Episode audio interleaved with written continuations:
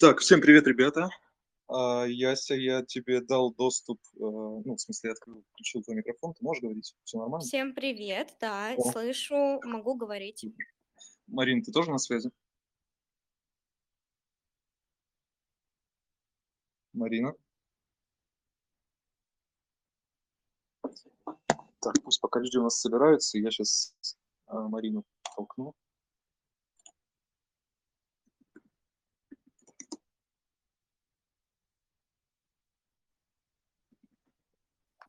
Вижу знакомые лица среди наших слушателей. Ава, Так, меня так слышно? привет. Да, да, тебя слышно. Так, а, о, да, ого. Так, ладно, короче, а, давайте прежде всего я представлю мою сегодняшнюю соведущую, тире моего партнера, на чьи плечи упала рубрика «Диалоги» и, соответственно, ее развитие, а, переоборудование, если можно так сказать, в подкаст и все такое. Она сегодня с нами впервые, поэтому прошу любить и жаловать. Марина Шестова. Марин, привет. А, Есть ли у тебя какие-то привет- приветственные слова, может быть, для наших слушателей? Марин? Нет, тебя не слышно. Никита, меня слышно? Вот, сейчас слышно, да. Я вижу, что ты говоришь, но ты опять пропала куда-то.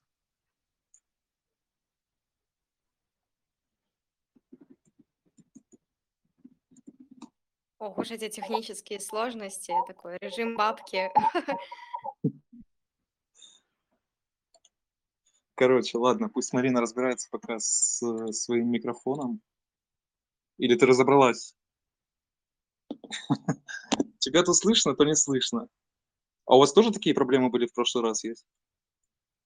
Нет, нет, у нас была другая сложность, мы не могли микрофон в целом подключить к компьютеру, то есть его не было вообще даже, как сказать, его не было не просто в Телеграме, а его компьютер не видел. А, слушай, Марина, на самом деле, если ты с ноута, то я, ну, как бы не рискую обычно с ноута разговаривать, всегда с телефона, и я уверен в том, что с телефона все будет работать. Может быть, тебе попробовать перезайти с телефона. Никита, меня слышно? Да, вот, вот, слышно, да, да. Алло?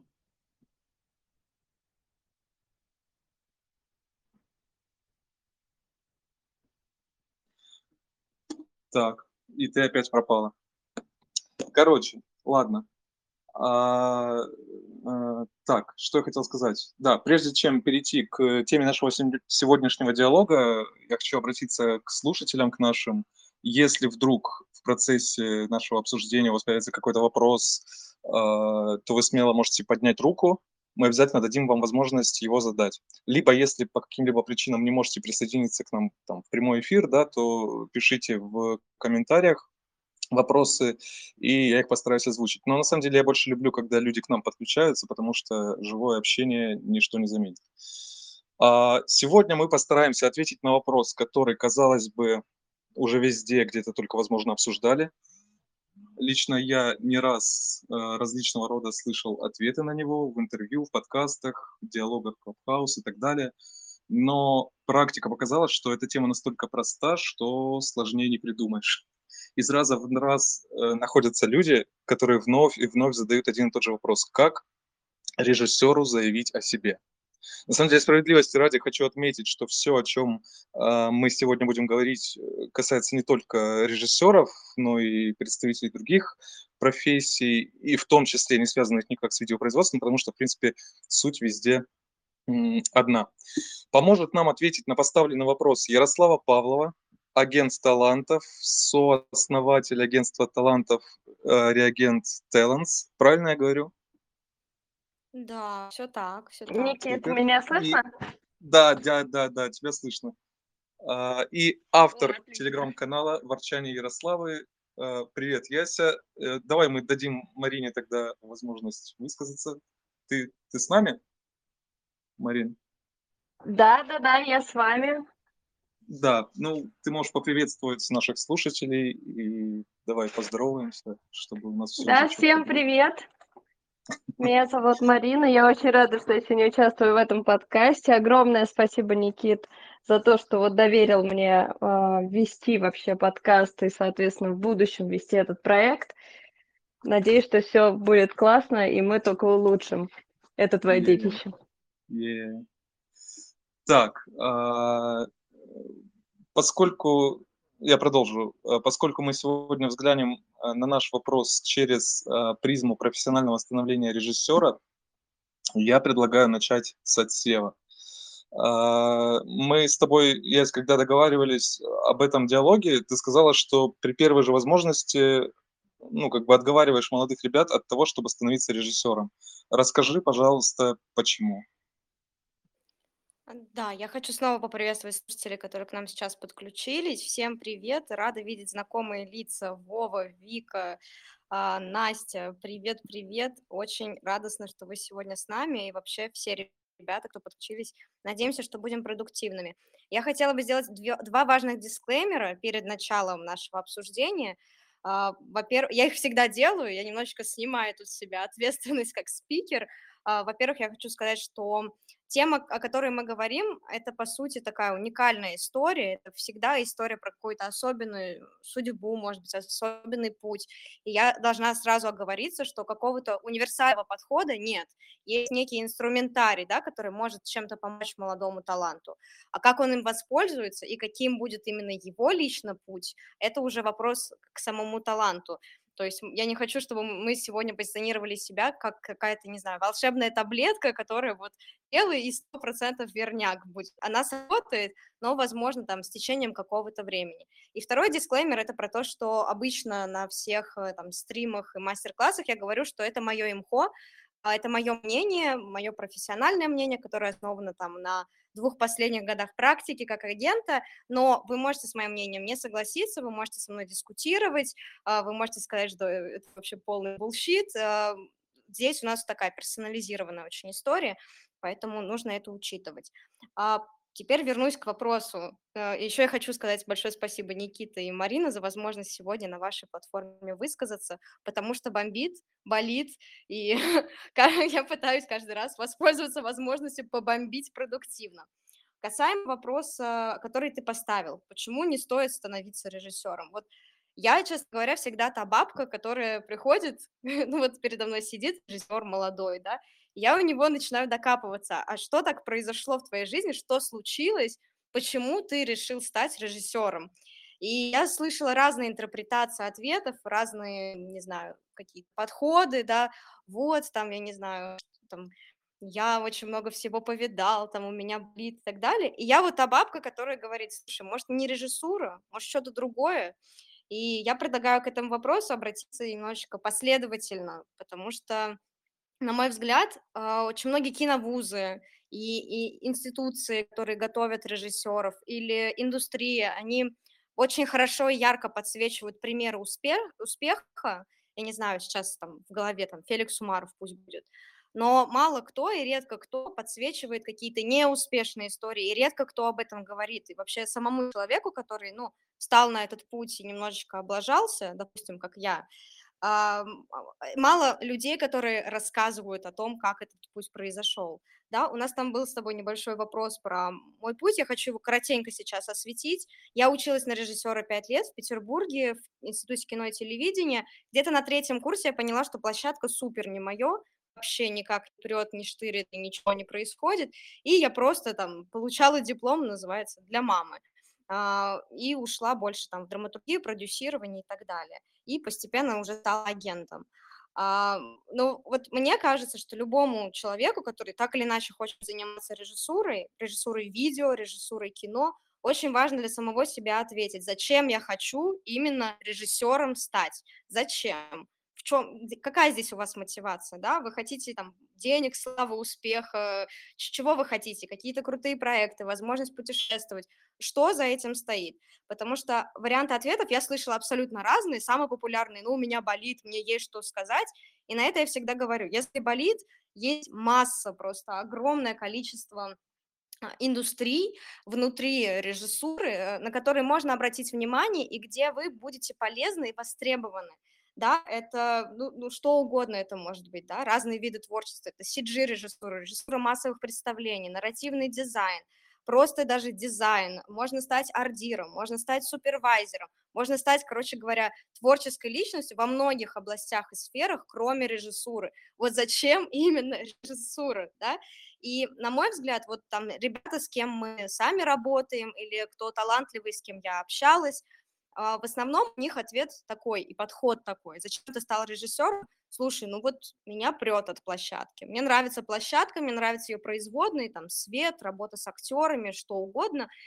Вот, вот без площадки не могу. И, как правило, такие люди, они, знаешь, даже а, когда в отпуск куда-то уезжают, они в отпуске снимают кучу видео, там какие-то для сторис, какие-то для себя, потом монтируют из этих видео какое-то вот я съездил в какую-нибудь Хорватию там, и у них все равно получится в итоге видеопродукт. И что бы они ни делали, у них все равно получится видеопродукт.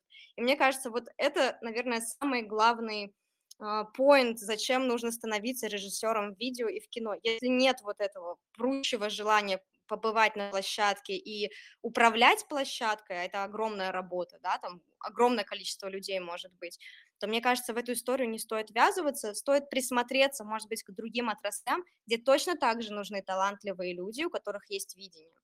Если говорить про другие тезисы, кроме мотивации какой-то, да, это, конечно, огромная ответственность. Быть режиссером это, блин, это очень сложно. И ну, когда там говоришь, что, ну, слушай, это ответственность, у всех в голове там, да, да, я справлюсь, я там придумаю, я сниму, но это ответственность еще и за деньги. Посмотрите, есть в интернете открытая статистика, сколько стоит эфирное время. Ну, то есть вот эти все TVC-ролики, это бешеные деньги, это могут быть миллиарды, особенно если мы говорим про Новый год или рекламу, которая транслируется перед Олимпиадой, допустим это огромные деньги просто хотя бы в рамках производства, да, и вся эта ответственность ложится, по сути, там на два человека, на режиссера и на продюсера этого проекта, и вот они делят между собой, а режиссер с творческой стороны еще ко всему, да, которые, а еще не факт, да, что там, химия сложится, что все сложится, и сколько таких историй, когда проекты просто разлетались, да, в зависимости от личности режиссера. Потом очень важна вот эта фокусировка, вот эта внимательность, дотошность даже вот такая хорошая, э, внимательность к деталям, потому что режиссер будет ответственен за то, что у актрисы там, не знаю, тушь посыпалась, и теперь на клинапе ей надо все это под глазами замазывать. Режиссер будет за это ответственен, он там не доглядел. Ну, понятно, что в там, с оператором, но все равно клиент придет к режиссеру и скажет, эй, чувак, тебя все нормально. Потом э, это огромный эмоциональный ресурс, вот этот, знаешь, какой-то внутренний стержень не сдаваться, какая-то, не знаю, путеводная звезда, которая помогает идти наперекор, иногда вопреки, и что-то, что поддерживает просто невероятно сильно. Хорошо в этом смысле, если у человека, у персоны есть семья, там, не знаю, маленький ребенок, жена, может быть, которые, ну, то есть это такая сильнейшая мотивация, которая помогает. Если таких семейных отношений нет, то внутри себя все время надо это искать, потому что наша индустрия так устроена, что она постоянно дает себе какие-то поводы уйти из нее и перестать работать, и, не знаю, ехать в деревню, стать затворником, монахом и, ну, просто лежать и думать, как хорошо, что я не режиссер больше. Потом еще один тезис, да, это огромные риски. На каждом шагу у тебя будут риски. Неправильно тритмент напишешь, до свидания. Неправильно там поговоришь с клиентом, тебе какой-нибудь что-нибудь скажет в ответ. Поссоришься на площадке с кем-нибудь, тоже будет некрасиво. Риски, риски, риски, риски. И вот, мне кажется, профессионализм в режиссуре – это всегда работа по предотвращению этих рисков, по постоянно, не знаю, подстелить соломку, везде все перепроверить. Здесь я хочу рассказать про историю моего режиссера, вернее, режиссера Пула Реагент. А, снимался очень простой ролик в производстве. Нужно было снять актера на хромаке и подставить уже заготовленный фон, а, который уже у клиента был, с прошлых роликов остался. И оказалось в процессе, а, благодаря там, знаниям, талантам, умениям режиссера, что вот этот актер, которого нужно было снимать, он сам движение танцевальное не создает. Ему нужен был хореограф. И хорошо, что, не знаю, режиссер забрифовал артиста там, да, и он об этом понял, узнал заранее, пригласил хореографа, там все поставили, все сложилось. Но представим ситуацию, что это молодой режиссер, который может думать, что, не знаю, это должен придумать тот же артист, и, и, и что было бы на площадке, и как бы это все сложилось, и как бы искали этого хореографа, и что бы делали. Но тоже это вот большие риски, и все-все-все вот эти поинты нужно знать, понимать, чувствовать и пытаться их минимизировать. Потом следующий шаг, и мы об этом, я думаю, позже поговорим, а, видео, вообще в целом видеопроизводство, киноиндустрия, это один из самых затратных видов а, творчества, которые только могут быть. Это, это просто ну, материально дорого стоит. И нужно как-то изыскиваться, находить возможности для поиска этих денег. И это тоже это большая история для каждого таланта, в основном очень болезненная. Да, все время вот в голове вопрос, который вертится, где взять деньги, где взять деньги, где взять деньги. И ну, на это тоже нужен ресурс, этим тоже нужно заниматься, об этом тоже нужно подумать. Еще один поинт, да? да? да Извини, да, у меня да. тут огромный спич, почему не нужно остановиться. У меня еще два поинта осталось. Давай, я их договорю. Да, да, да. Угу. А, это индивидуальный труд, и мы должны держать это в голове, да, то есть здесь нет такого человека, который рядом бы шепнул на ушко «поставь актера блондинку». Такого нет, ну нету, ты, ты только, только ты определяешь, что будет происходить. И когда ты только начинаешь это делать, э, с одной стороны, ты можешь сказать, я так вижу, а с другой стороны, у тебя нет уверенности в том, что твое видение правильное. Это приходит там только с опытом. И это нужно, опять же, кучу времени потратить, чтобы этот опыт пришел. Ну и последний поинт – это зона неопределенности, да, это то, что ты очень много времени тратишь, времени своей жизни, и там, не знаю, очень много историй про личную жизнь, там, не, не каждая девушка, давай так, поймет, или молодой человек, там, когда тритменты нужно писать, не знаю, всю субботу и воскресенье, а вы могли планировать там какой-то, не знаю, выходной или куда-то уехать, не все просто это поймут, и это просто огромная зона неопределенности, и если там тебе окей с этой неопределенностью существовать, то нормально, погнали, а если нет, то, блин, я бы присмотрелась к чему-то еще. Слушай, а, ты вот когда говорила про то, что есть э, ребята, которые говорят, что не могут жить без площадки. А, напомнила прям, я сейчас, короче, послушал курс э, Валерия Тодоровского на, блин, забыл, уроки легенд. А, и вот он говорит, что есть режиссер, это, по-моему, даже не его мысль, а чья-то какого-то другого великого там советского режиссера, неважно. Короче, он говорит, что есть режиссеры, которые... Есть два типа режиссеров, в принципе, вообще существуют. Те, которые не могут жить без площадки, и те, которые не могут жить, ну, условно говоря, без там, монтажа, да, потому что они кайфуют от вот как раз-таки вот этого процесса собирания фильма как, э, как такого конструктора. И да, вот я хотел бы добавить на самом деле следующую мысль. Э, к сожалению, многие не понимают, вот с чем я тоже сталкиваюсь повседневно там с молодыми ребятами, да, они, многие не понимают, что э, истинного предназначения профессии режиссера, да, называют себя таковыми просто, типа, потому что это, скажем, как-то престижно, ну, модно. Ну, это классно вообще, в Инстаграме в описании поставить, согласись. Директор. Ну, да, да, да. Класс. да, да, да. И, ну, типа там какой-нибудь условный ВГИК, э, режиссерский факультет постоянно просто трещит по, свам, по, по швам каждый год.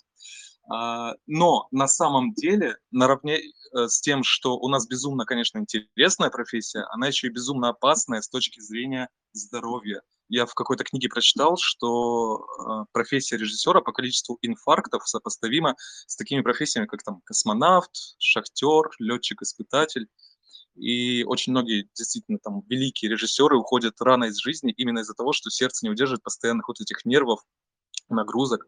Поэтому в режиссуру, я считаю, нужно идти исключительно по какой-то такой неистовой любви. И если вдруг вы стоите, конечно, перед выбором, а, то лучше выбрать какую-то а, смежную профессию, жить будет проще.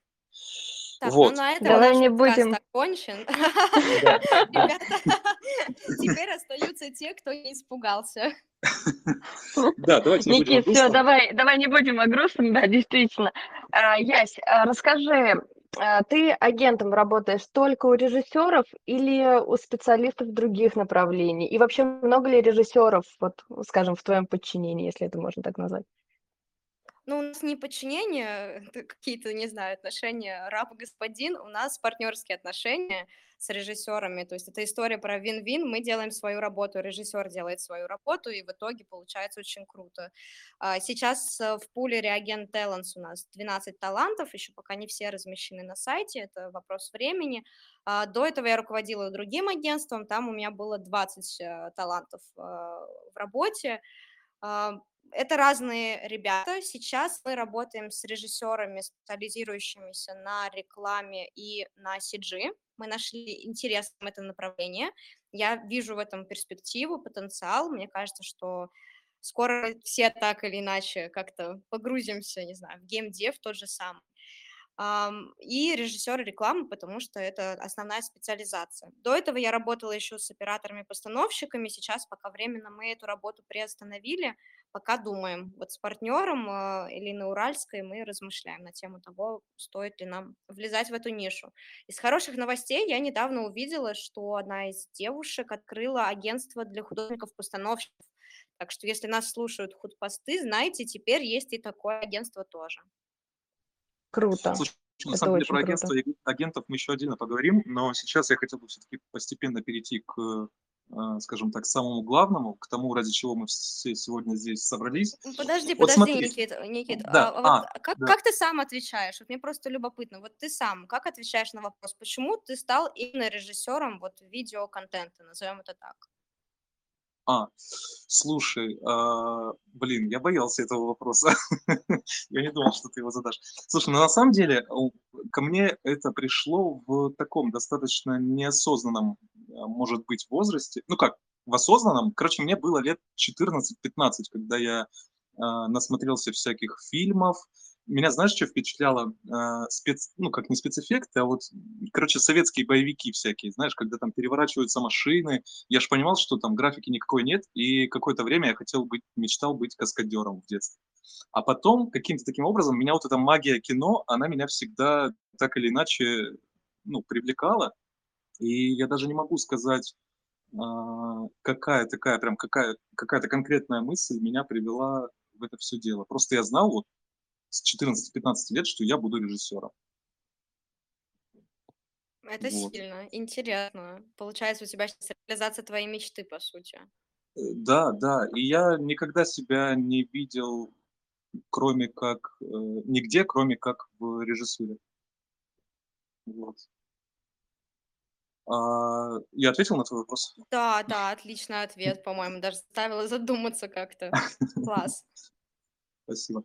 А, так, да, короче, давай представим, что у нас есть э, некий молодой режиссер, который позавчера приехал в Москву. Мы не берем сейчас э, режиссеров, которые окончили какой-то киновуз, потому что я считаю, что в киновузах все-таки это такой, как, э, как сказать, ну, они типа в тусовку сразу вливаются, да, там ребята, и так или иначе у них такая, ну, фора как будто бы есть. А вот как у меня это было, да, я тоже не я поступал в ГИК, в ГИК в свое время, не поступил, и э, мой путь, он, ну, как бы, короче, я сам прокладываю себе свой путь, да, и вот представим сейчас молодого режиссера, который там позавчера приехал в Москву, у него есть какие-то работы в портфолио, и в целом он уже готов ворваться во всю эту нашу движуху. С чего ему начать? Должна ли быть у него какая-то стратегия, может быть, которая ему позволит э, заявить о себе? Пользуясь случаем, передаю привет Ефиму Бакаеву и Насте Савяк-Курковской, которые в какой-то момент жизни как раз решили приехать в Москву и были теми ребятами, о которых ты сейчас спрашиваешь. А, ну, что делать? Найти жилье, я думаю, первое, в первую очередь. Но вообще не совсем правильная стратегия, мне так кажется. А, вот э, если бы я была таким молодым человеком, ну, и как у меня, по сути, получилось, да, еще находясь там в Петербурге, я присматривалась, я изучала, что на рынке происходит, какие есть продакшены, с кем они работают, как они работают, изучала и старалась познакомиться еще онлайн, еще находясь в своем городе. Мне кажется, это наиболее правильная стратегия, то есть э, еще не переезжая, ты формируешь список, не знаю, или список контактов, или знакомств, да, или формируешь свой тайминг встреч, например, да, чтобы прийти, там, познакомиться, чтобы приезжать не просто вот как на пустырь, да, ну, Москва не пустырь, да, но я имею в виду, что условно, а вот приезжать уже конкретно с какой-то целью, да, опять же, находясь дома, можно поискать команду себе, познакомиться с операторами. Сейчас у нас благодаря ковиду все очень friendly относятся к Zoom call ам, много продюсеров и там dir search и вообще в целом не в Москве сейчас находятся, и с ними тоже можно познакомиться по зуму, просто написав им там сообщение, давай познакомимся, давай поболтаем и так далее. А, на, на мой взгляд, наиболее удачной стратегией, если ты находишься в регионе, является то, что ты охватываешь уже как режиссер, уже в своей профессиональной среде, а, рынок того города, в котором ты находишься, или регион. Например, если ты в Казани, то ты там, всю республику уже проснимал, да, всех клиентов знаешь, они знают тебя, там, я не знаю, может быть, это может быть, свой какой-то маленький продакшн есть, или ты уже поработал на площадке в том или ином виде, клипы поснимал в своем регионе или что-то в таком духе. Короче говоря, у тебя уже был некий опыт площадки, у тебя уже есть некое минимальное портфолио в том или ином виде. Вот мне кажется, это наиболее грамотная стратегия. Почему? Потому что в регионах, во-первых, дешевле снимать просто в целом, во-вторых, э, пул клиентов меньше, и все всех знают, и найти выходы намного проще. И в-третьих, все-таки в регионах есть дефицит качественной рекламы, и все-таки кто-то должен ее тоже снимать и показывать клиентам, что, блин, давайте не отставать, давайте делать что-то классное. Но опять же, опыт работы с коммерческим клиентом, он всегда будет ну, котироваться просто даже намного лучше. Другой вопрос, там, не знаю, качество этого контента, то есть, э, скорее всего, он будет там, немного хуже, чем то, что могло бы сниматься в Москве с московскими мощностями, но при этом у тебя уже там на Vimeo будет там несколько роликов, например. Итак, у тебя там есть минимальное базовое портфолио, а, второе, ты, у тебя есть уже определенные связи, знакомства, и третье, ты берешь билет в Москву на короткий период, просто вот ну, это мой личный дружеский совет. Эм, дело в том, что Москва просто в целом как город не, не всем людям подходит. Это очень шумный город, здесь многолюдно, здесь своя атмосфера, свои как отношения. Люди, честно говоря, более активные, но, с другой стороны, более злые, может быть, даже немножко более закрытые здесь, да. И мне кажется, что нужно как-то по ощущаться с этим городом, посмотреть, насколько тебе с ним окей или не окей, потому что есть более спокойный Питер, более спокойный Киев, Минск, да, и при этом там тоже есть институции, там все равно можно снимать. Когда ты уже приезжаешь, у тебя тут проходят какие-то первые знакомства, встречи, мне кажется, начинающему режиссеру важно попасть на площадку к каким-то другим режиссерам, которые уже что-то снимают. Да, можно затесаться просто дружеским сообщением, можно я постою, не знаю, подышу, а, можно что-то делать уже на этой площадке, не знаю, администратором записаться или кем-то еще из участников съемочной группы. Дышать, опять же, площадкой, вот этим воздухом, по ощущаться, понять, твое, не твое. Опять же, посмотреть, как другой профессионал работает, может быть, записать какие-то фишечки, подсмотреть, какие взаимоотношения, а что он клиенту говорит, а как он взаимодействует с продюсером, а какие задачи он ставит э, актеру.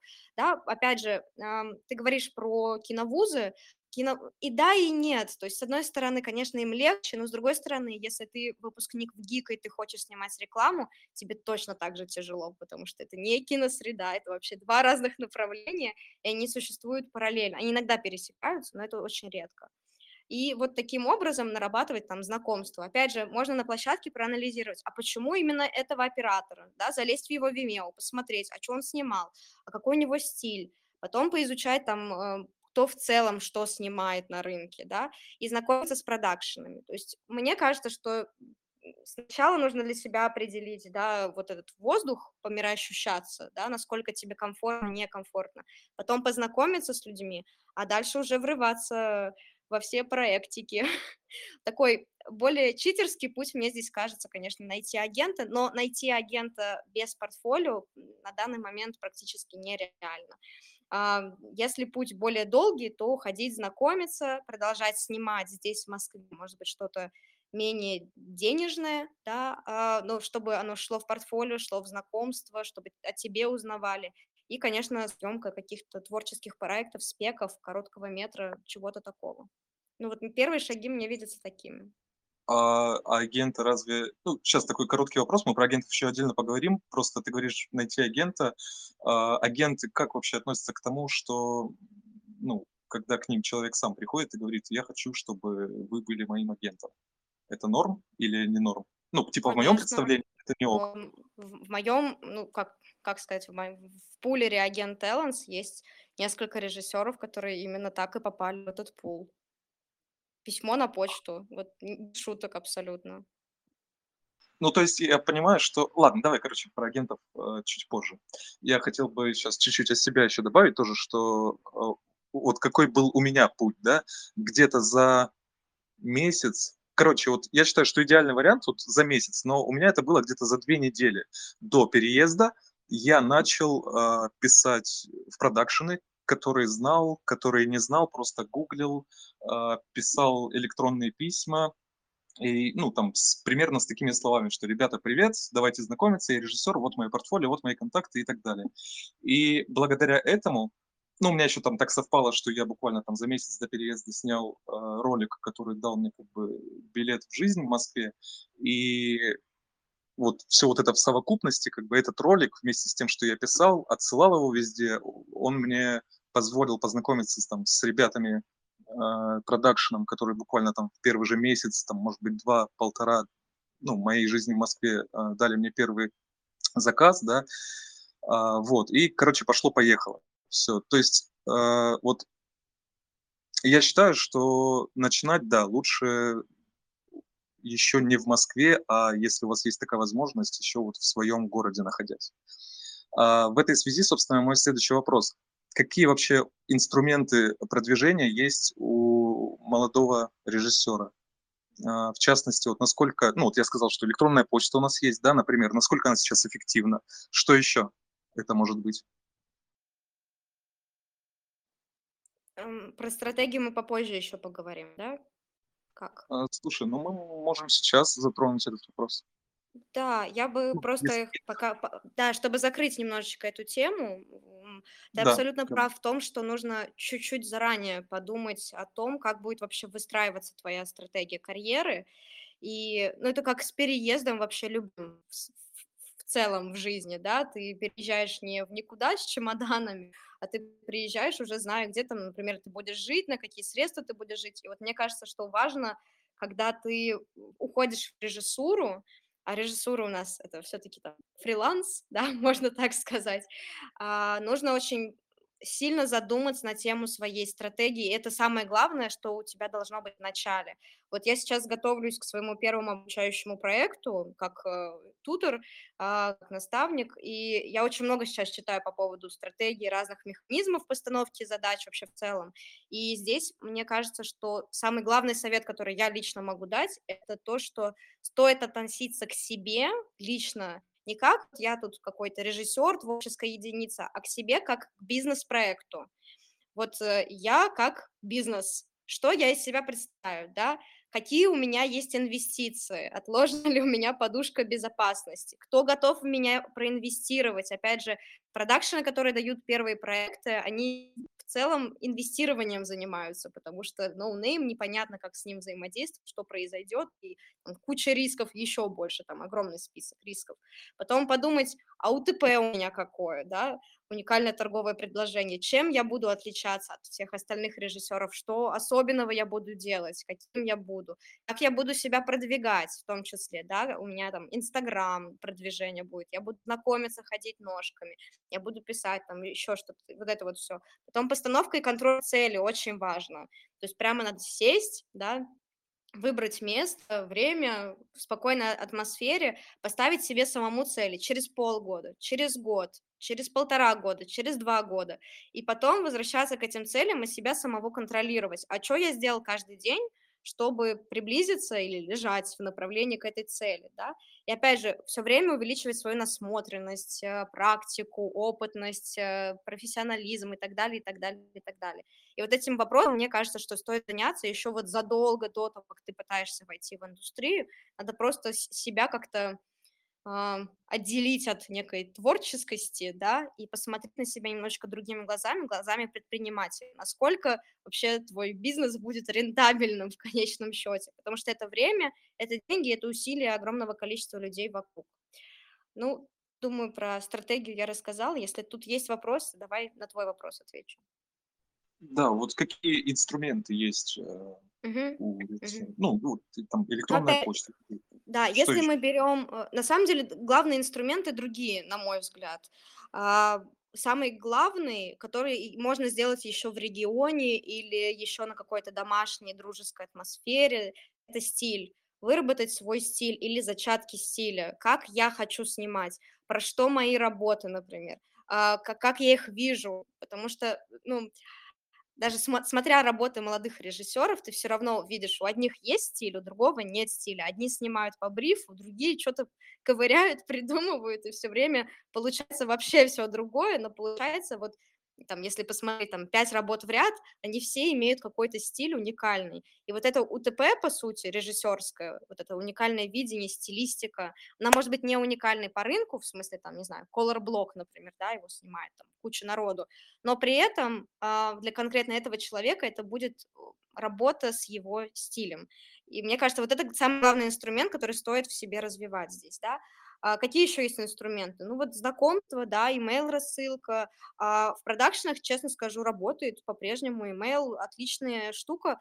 Email э, хуже, э, как сказать, email легче ам, открыть и прочитать и не потерять относительно, не знаю, того же Телеграма. Потому что вот в Телеграме даже по своему примеру, плохой пример, но что поделать, вот у меня сейчас пять писем висит, я не могу их просто открыть и прочитать, потому что это отдельное время, там надо специально поставить точечку, чтобы ты не потерял в веренице всех сообщений а, этого конкретного человека, и вот они у меня висят, пока что висят. А, Да, знакомиться, это Инстаграм. Для режиссера очень хорошо работает Инстаграм, знакомство с операторами, экзекутив-продюсерами, head of production, они тоже все сидят в Инстаграм. Агентства сидят в Инстаграм, ардиры, креаторы тоже сидят в Инстаграм. Можно там их всех найти, познакомиться, подружиться. На заре своей карьеры, когда я только начала работать агентом, я могу сказать, я искала режиссеров в ренталах. Я открывала Инстаграм рентала какой-нибудь, Кириллин пусть будет, не место рекламы, просто хороший рентал. Открывала подписчиков, и там режиссера, режиссера, где режиссер? Кучу страниц посмотрела, но несколько режиссеров интересных нашла. Не подписали, правда, никого из них, но был прикольный опыт. А потом, опять же, выходить на любые проекты, любые, просто знакомство ради знакомства, а, поработать ради знакомства или что-то вот в таком духе. То есть нужно вот все, все в копеечку, все в дом, все в дом. Да, снимать спеки, хороший инструмент, если есть такая финансовая возможность. А, Про спеки, я думаю, мы дальше поговорим, да. И самый главный, помимо стилистики, инструмент, это, не знаю, как это объяснить, позитивный вайб, назову это так, да, то есть знакомиться с пониманием того, что ты этого кайфуешь, и давайте кайфать вместе, и я такой классный, вы такие классные, давайте работать вместе, потому что часто на встречи с продакшенами приходят такие немножечко усталые от жизни, много повидавшие, не евшие неделю режиссеры с большими такими потухшими глазами, которые, ну, пожалуйста, дайте проект. Вот э, лучше всего запоминаются люди, которые приходят с каким-то, я не знаю, они врываются просто в продакшн, открывают с ноги дверь, за ними, я не знаю, какое-то сияние появляется, и они рассказывают какую-то историю о себе, то есть заготовленную, возможно, заранее, но они рассказывают не просто о себе, как вот я там родился, вырос, переехал, а рассказывают уникальные какие-то случаи, может быть, из жизни или что-то такое. Так, э, к нам тут Андрей присоединился. Андрей, я дал тебе слово. э, Ты хочешь задать нам вопрос, да? Андрей? Я включил вроде твой микрофон. Да, он у тебя включен.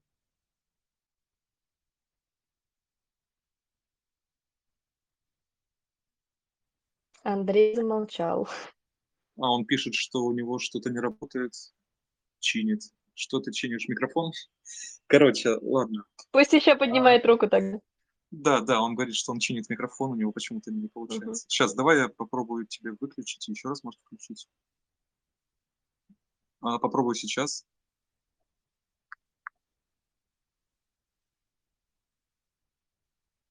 Так, ну ладно.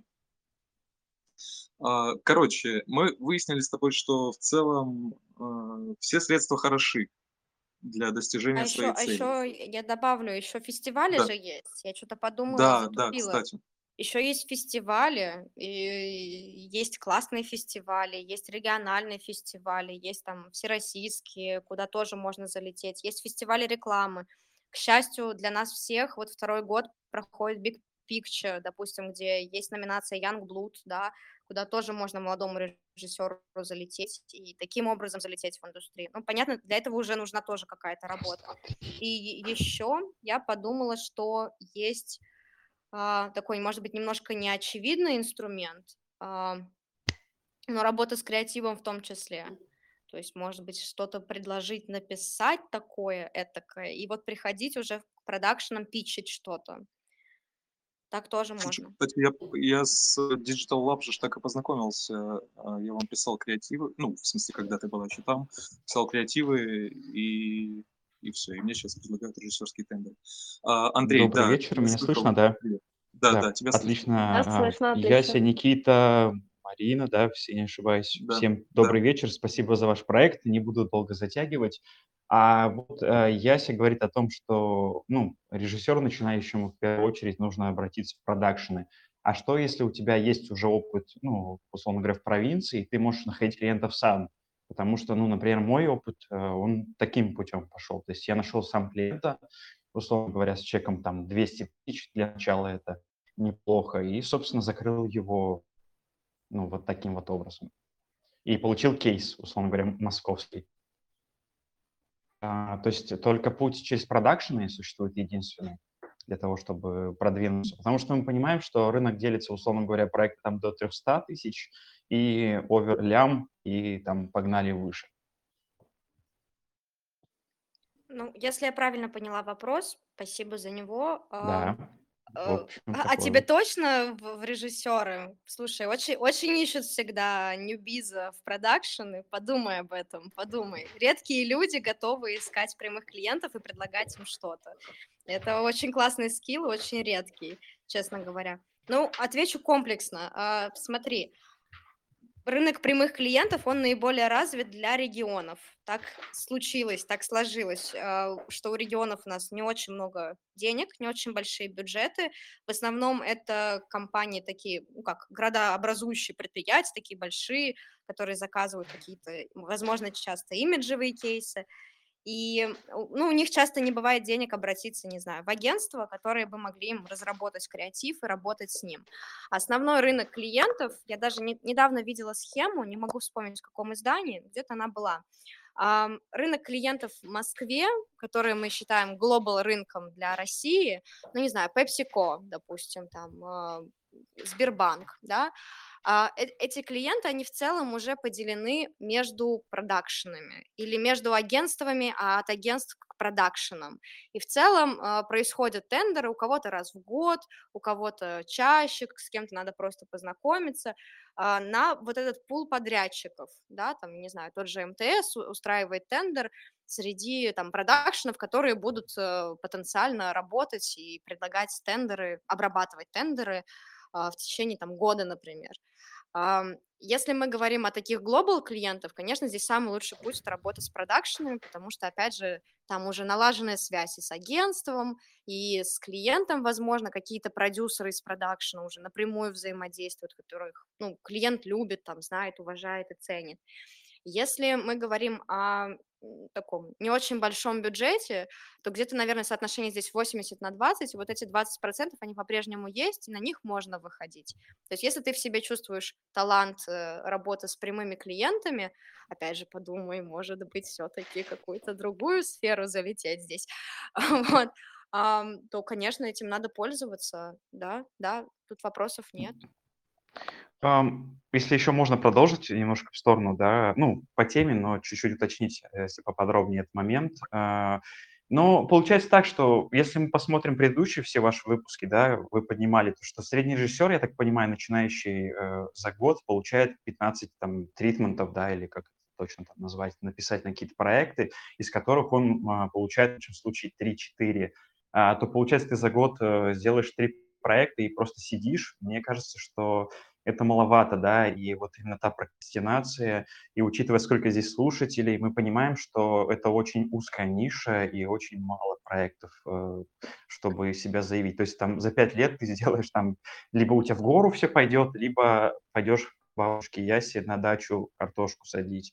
А, мне кажется, что нужно искать какие-то нестандартные ходы, а не только вот фокусироваться на продакшены и бесконечно эти письма писать туда. Ну, мы все же понимаем, что попадут туда из как с актерством, с другой любой творческой профессии, там из тысячи два-три человека. Слушай, а позволишь, я, я сейчас тебе, может быть, отвечу на твой вопрос. Ну, как, Давай. расскажу немножко про свой путь, как это у меня конкретно было, да. Я вот приехал в Москву э, прошлым, получается, летом, и, ну, фактически я там чуть меньше полутора лет здесь, и за первый год у меня так и было реально там, не знаю, шесть, шесть проектов, по-моему, я сделал именно рекламных. Естественно, с учетом того, что у меня была ставка не очень высокая, естественно, этих денег мне не хватало на жизнь. И для того, чтобы как-то выжить здесь, чтобы там хватало на квартиру, да, и так далее, а, я писал креативы, какое-то время поработал, успел поработать на телевидении, ну, короче, в любом случае, ну, не может Ты быть куда так, тратишь что свое время? тратишь на что, в смысле? Ну, все, все равно ты как бы, если не крупные проекты, то назовем их там продакшнские, то ты все равно где-то денежку пытаешься заработать около профессии. Да, да, конечно. Слушай, ну, как бы Москва, она, ну, как вот говорят, да, что тебя здесь никто не ждет, ну, тебя действительно здесь никто не ждет, и тебе приходится как бы прогрызать свой путь, и, ну, потихоньку-потихоньку как бы выживает сильнейший.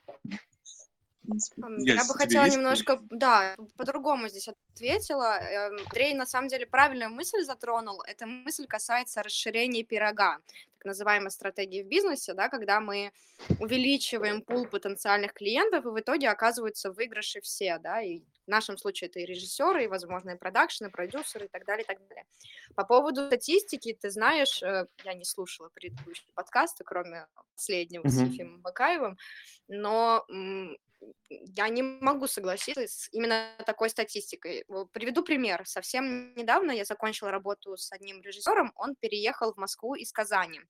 В Казани он снял, на мой взгляд, э, все бренды, которые можно было снять, э, находясь там. Ну, то есть его портфолио, это, наверное, было больше там 15 или, там, 15 или 20 работ коммерческого характера, да, и переехав в Москву и подписавшись с нами, за 4 месяца он снял, именно снял, по-моему, что-то 7 проектов.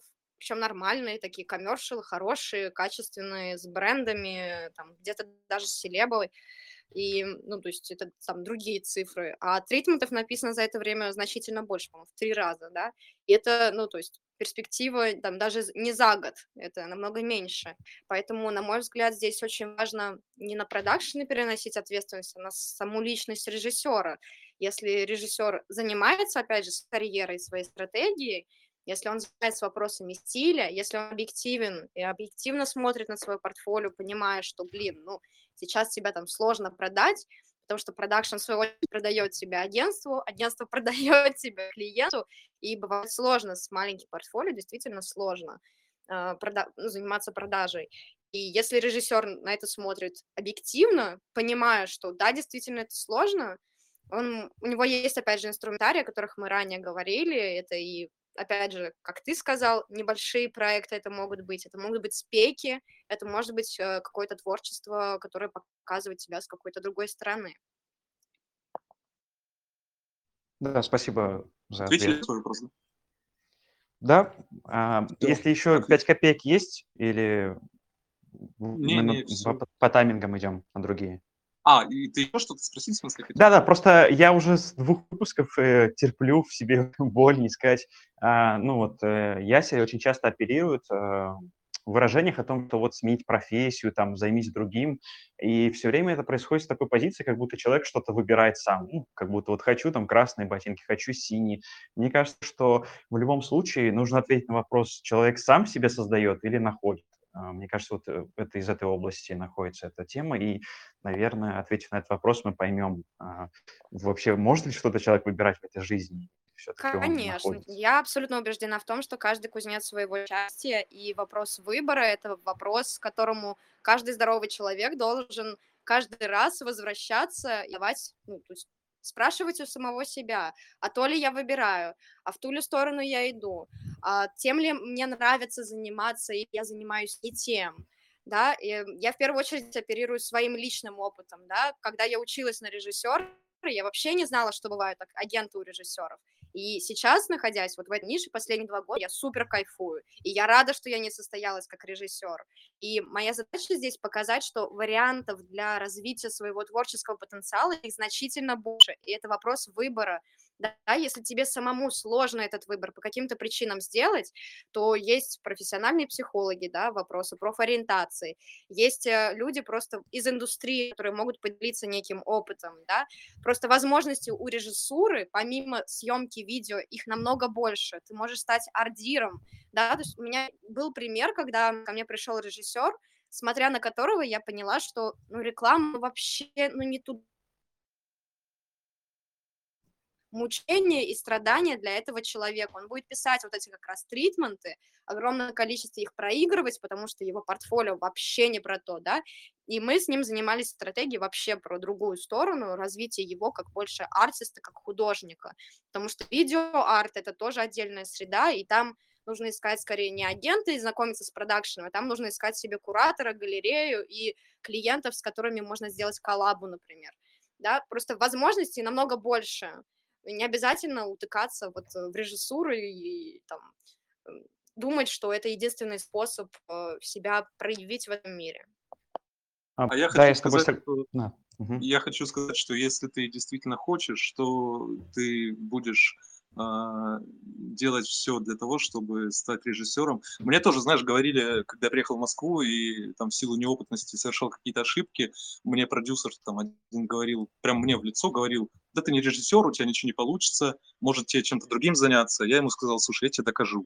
И как бы мне пофиг было на его слова. Поэтому, ну, как бы, если ты действительно уверен в том, что ты хочешь этим заниматься, то весь мир перед тобой, дорога. Да, но все просто мотивации лежат либо, вот ты сейчас, как говоришь, парковка сзади, да, это техника называется, либо а, если оперировать вообще каким-то эмоциям. Но мне кажется, не все профессии осваиваются только на эмоциях. Типа, о, мне классно на машинке кататься, я катаюсь.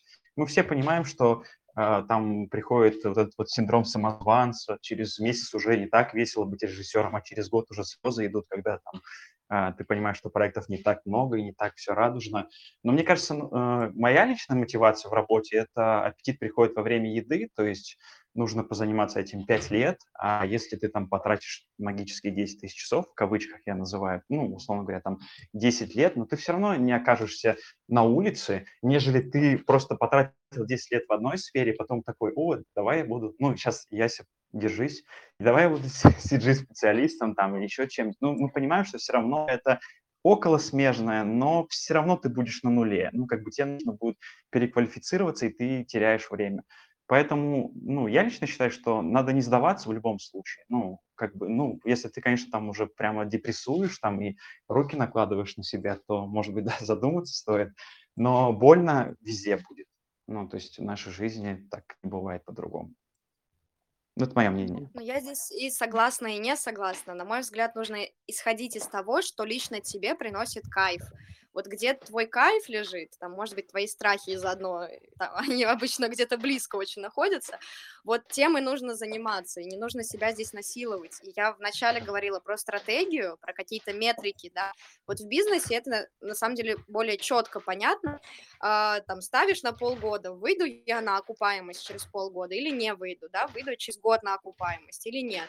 И то же самое, мне кажется, важно сделать в режиссуре, особенно если ты переходишь из какой-то другой сферы, если ты раньше этим не занимался, а у нас сейчас подкаст для, э, не подкаст, а стрим для молодых талантов, да, если ты ранее этим не занимался, то нужно все равно это как более логически взвесить и взвесить плюсы и минусы и давать себе отчет, что это достаточно сложная, высококонкурентная среда, в которой придется очень много работать, чтобы завоевать некое уважение в сообществе, может быть, да, чтобы звали на проекты. Это огромная работа, это очень большой путь, да, и вопрос к тебе, да, насколько тебе будет кайфовый этот путь или нет.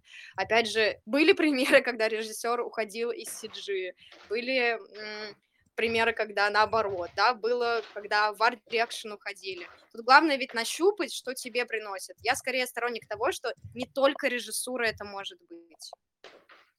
Ну, смотри, мне кажется, что просто в твоей, ну, в твоя мотивация личная просто вот, э, это эмоция, да, ты, ну, для тебя эмоция является камертоном, то ты делаешь или нет.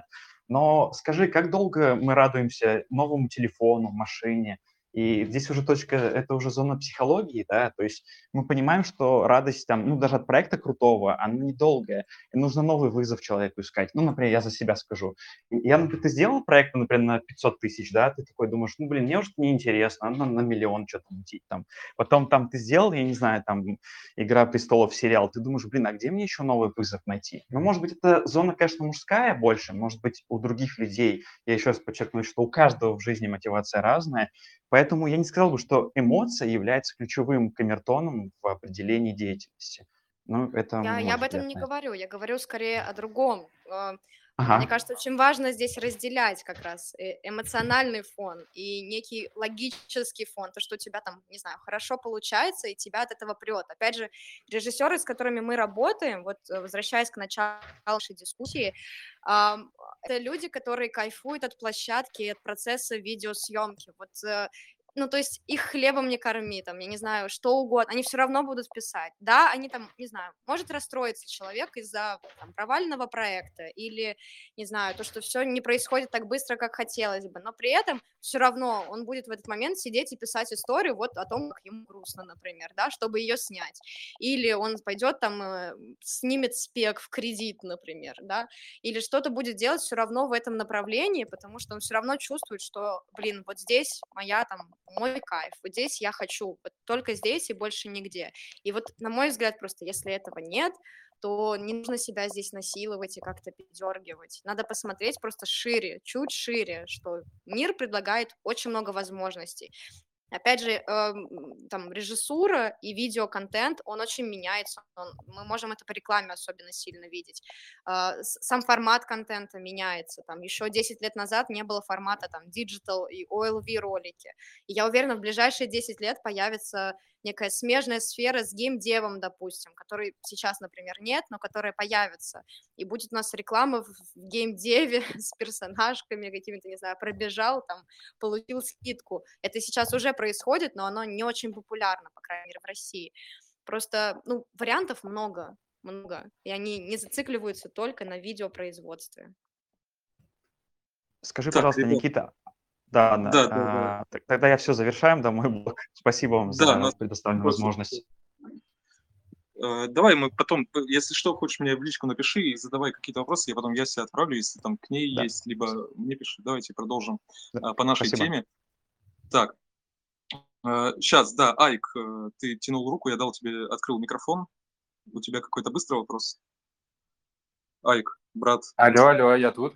Привет. Всем привет.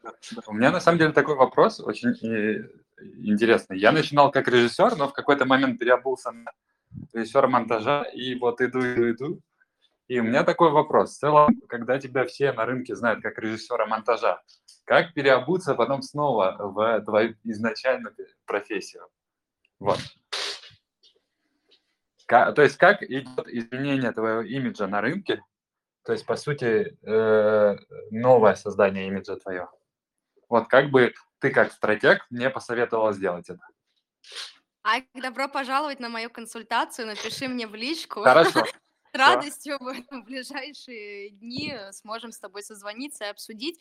Если ответить коротко на твой вопрос, не затягивая наш хронометраж, угу. менять самопозиционирование и выходить на новые форматы сотрудничества, опять же, знакомиться в новом ключе и делать работы, менять портфолио в новом ключе, менять вообще целиком свою стратегию продвижения. Кому-то помогает второй аккаунт в Инстаграм, а, кому-то помогает э, новый Vimeo, кому-то помогает папочка на Яндексе или что-то еще. То есть нужно еще раз там как-то объективно посмотреть на свою нынешнюю стратегию, найти в ней какие-то болевые моменты, поменять их и перестроиться таким образом. Ну и еще такое э, маленькое напутствие, э, постепенно отказываться от проектов, связанных с монтажом. Понял. Спасибо тебе большое. Спасибо тебе. Короче, а, да, я хотел э, завершить тему с инструментами, сказать, что ну, я просто почему на именно вот электронную почту как бы такой акцент делаю, потому что на самом деле, э, кроме электронной почты, я какими-то такими инструментами, там, ну, на RealSource еще когда-то покупал э, подписку. Кстати, сейчас RealSource вообще как живо, ну, в плане... Существует. Да, на, на в последнее время очень много из агентств пришло людей, которые смотрят из креатива. А, но есть маленькая ремарочка, не знаю, насколько корректно, некорректно. Какое время назад я запрашивала прайсы, по-моему, 50 тысяч там подписка стоит. Ну да, общем, да, на да, мой, на мой взгляд, вот эту сумму корректнее потратить на некий творческий проект, чем на RealSource. А, Самое важное, что у вас просто должно быть в каком-то виде портфолио, то есть чтобы оно просто Да. индексировалось, где оно будет там Vimeo, Behance, э, Radar, RealSource, не так важно, или там сайт ваш личный. А, Для начала, мне кажется, важно просто сформировать это портфолио. В целом, э, чем больше площадок, на которых ты как-то появляешься, а, есть, а, тем лучше для стратегии развития. Окей, все средства хороши в продвижении, правильно? Да, да, чем легче найти, тем лучше. Супер. Короче, да, я хотел закончить немножко про вот эту самую электронную почту, э, которой я пользовался, ну, рассылками, да. Я просто буквально недавно заметил, что а, несмотря на кажущуюся бессмысленность порой э, всей этой процедуры, имею в виду, что ну, отвечают на электронные письма далеко не все и далеко не всегда, а, все равно имеет смысл э, из раза в раз продолжать как бы отправлять, ну, делать рассылку, отправлять какие-то свои свежие работы, потому что в нужный момент про тебя все равно вспоминают. Например, э, я до сих пор э, получаю предложения от продакшена, в котором я писал там еще, может быть, год назад, полгода назад, особенно сейчас, в предновогоднюю пору, когда началась жаришка, вот, и, короче, вот я написал, например, в продакшн там год назад, они мне не ответили, и я думал, что, ну, там, мое письмо затерялось, а на самом деле они, оказывается, там где-то у себя добавили в базу меня, и вот спустя там год вспомнили, поэтому писать стоит. Про рассылку И- можно вставлю 5 копеек? Да, да, конечно, конечно. Вот э, совсем недавно, на прошлой неделе, один из режиссеров пула «Реагент» э, написала мне, просто у нее бомбило очень сильно, как же так, почему именно так пишут? У рассылки, рассылка рассылки рознь, давай так. А, Я хочу обратить внимание, там, молодые таланты, на то, как писать это письмо. А, Я понимаю, что в Москве около 70, а то и 100 продакшн-компаний, но все-таки на это нужно уделить время, да, письмо не должно быть э, супер автобиографичным, там, вплоть до того, что ты ел, когда тебе было 5 лет, я сейчас утрирую, это должно быть небольшое письмо, в идеале в 4 абзаца, первый абзац, кто ты такой, а, там, почему ты обратился именно сюда. Второй абзац. э, Упростите работу продюсеров и там dir search ей скаутов. Э, Сами обозначьте, какие у вас направления в портфолио наиболее выражены. Вы сами это можете увидеть, да, это имиджевые ролики, не знаю, животных часто не хватает, beauty, fashion, что вы снимаете, да. А, Обязательно укажите ваши контакты, все, где вас мог- можно найти, там, особенно Телеграм и телефон. И ссылки, может быть, на наиболее релевантные работы, может быть, ссылка на ваше портфолио. В целом, вот этих четырех абзацев уже достаточно для того, чтобы о вас сложилось некое впечатление. Потом очень важно делать такие рассылки персонализированными. Вот просто даже на личном опыте мы сейчас знакомимся с новыми для нас продакшенами, в свою очередь. И э, важно зайти на сайт, посмотреть контактное лицо, если оно есть, если оно представлено, да, рассказать э, читателю будущему, почему вы хотите именно с этим продакшеном поработать. То есть не чтобы это был копипаст лютейший такой, да, привет, запятая name, а чтобы это было м, очень пер- персонализованно, да, и вы таким образом сами сможете сделать анализ, какие проекты кто снимает, да, кто что делает, кто в чем силен, где ваши точки интереса потенциально могут соприкоснуться. Например, Есть э, продакшены, которые снимают еду, это их специализация. Вот в России там, допустим, Chuck Studios, да, Apple Pie. И если у вас там тейблтоп, например, в портфолио представлен, о, интересно, может быть, вы тут сможете пересечься. Или продакшены, которые по beauty тематике, у них очень много работ, а у вас куча fashion, допустим, там летом наснимали с подругой моделью, да, бэкстейджи съемок каких-нибудь, о, тоже класс, да, то есть э, нужно здесь ориентироваться и, может быть, даже таргетировать. А, там, у нас в агентстве принято, что мы действительно заводим базу талантов и потом можем возвращаться к тем талантам, которые написали. Но опять же, здесь не нужно злиться на то, что там долгие какие-то ответы. Здесь нужно как понять, принять и простить, а, потому что там дирсёчу или экзекутиву может в день приходить до 30 писем, особенно если это сезонный какой-то промежуток года, там, не знаю, январь, когда ни у кого нет проектов, и все пишут на почты, да, не всех просто физически успеваешь за день посмотреть, а есть еще текущие какие-то задачи, и просто нужно к этому с пониманием отнестись. Обычно статистика такая, на 10 отосланных писем один ответ – это очень крутой результат. Если вам еще несколько человек ответит, считайте, что вы вообще везунчик, и вы какой-то классный.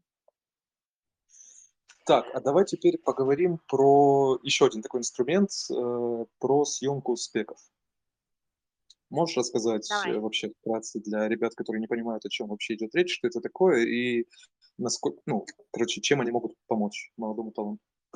Мне очень повезло с аудиторией. Я однажды писала про спеки у себя на канале Ворчань Ярославы, и кто-то в комментариях пояснил, откуда вообще взялось это слово.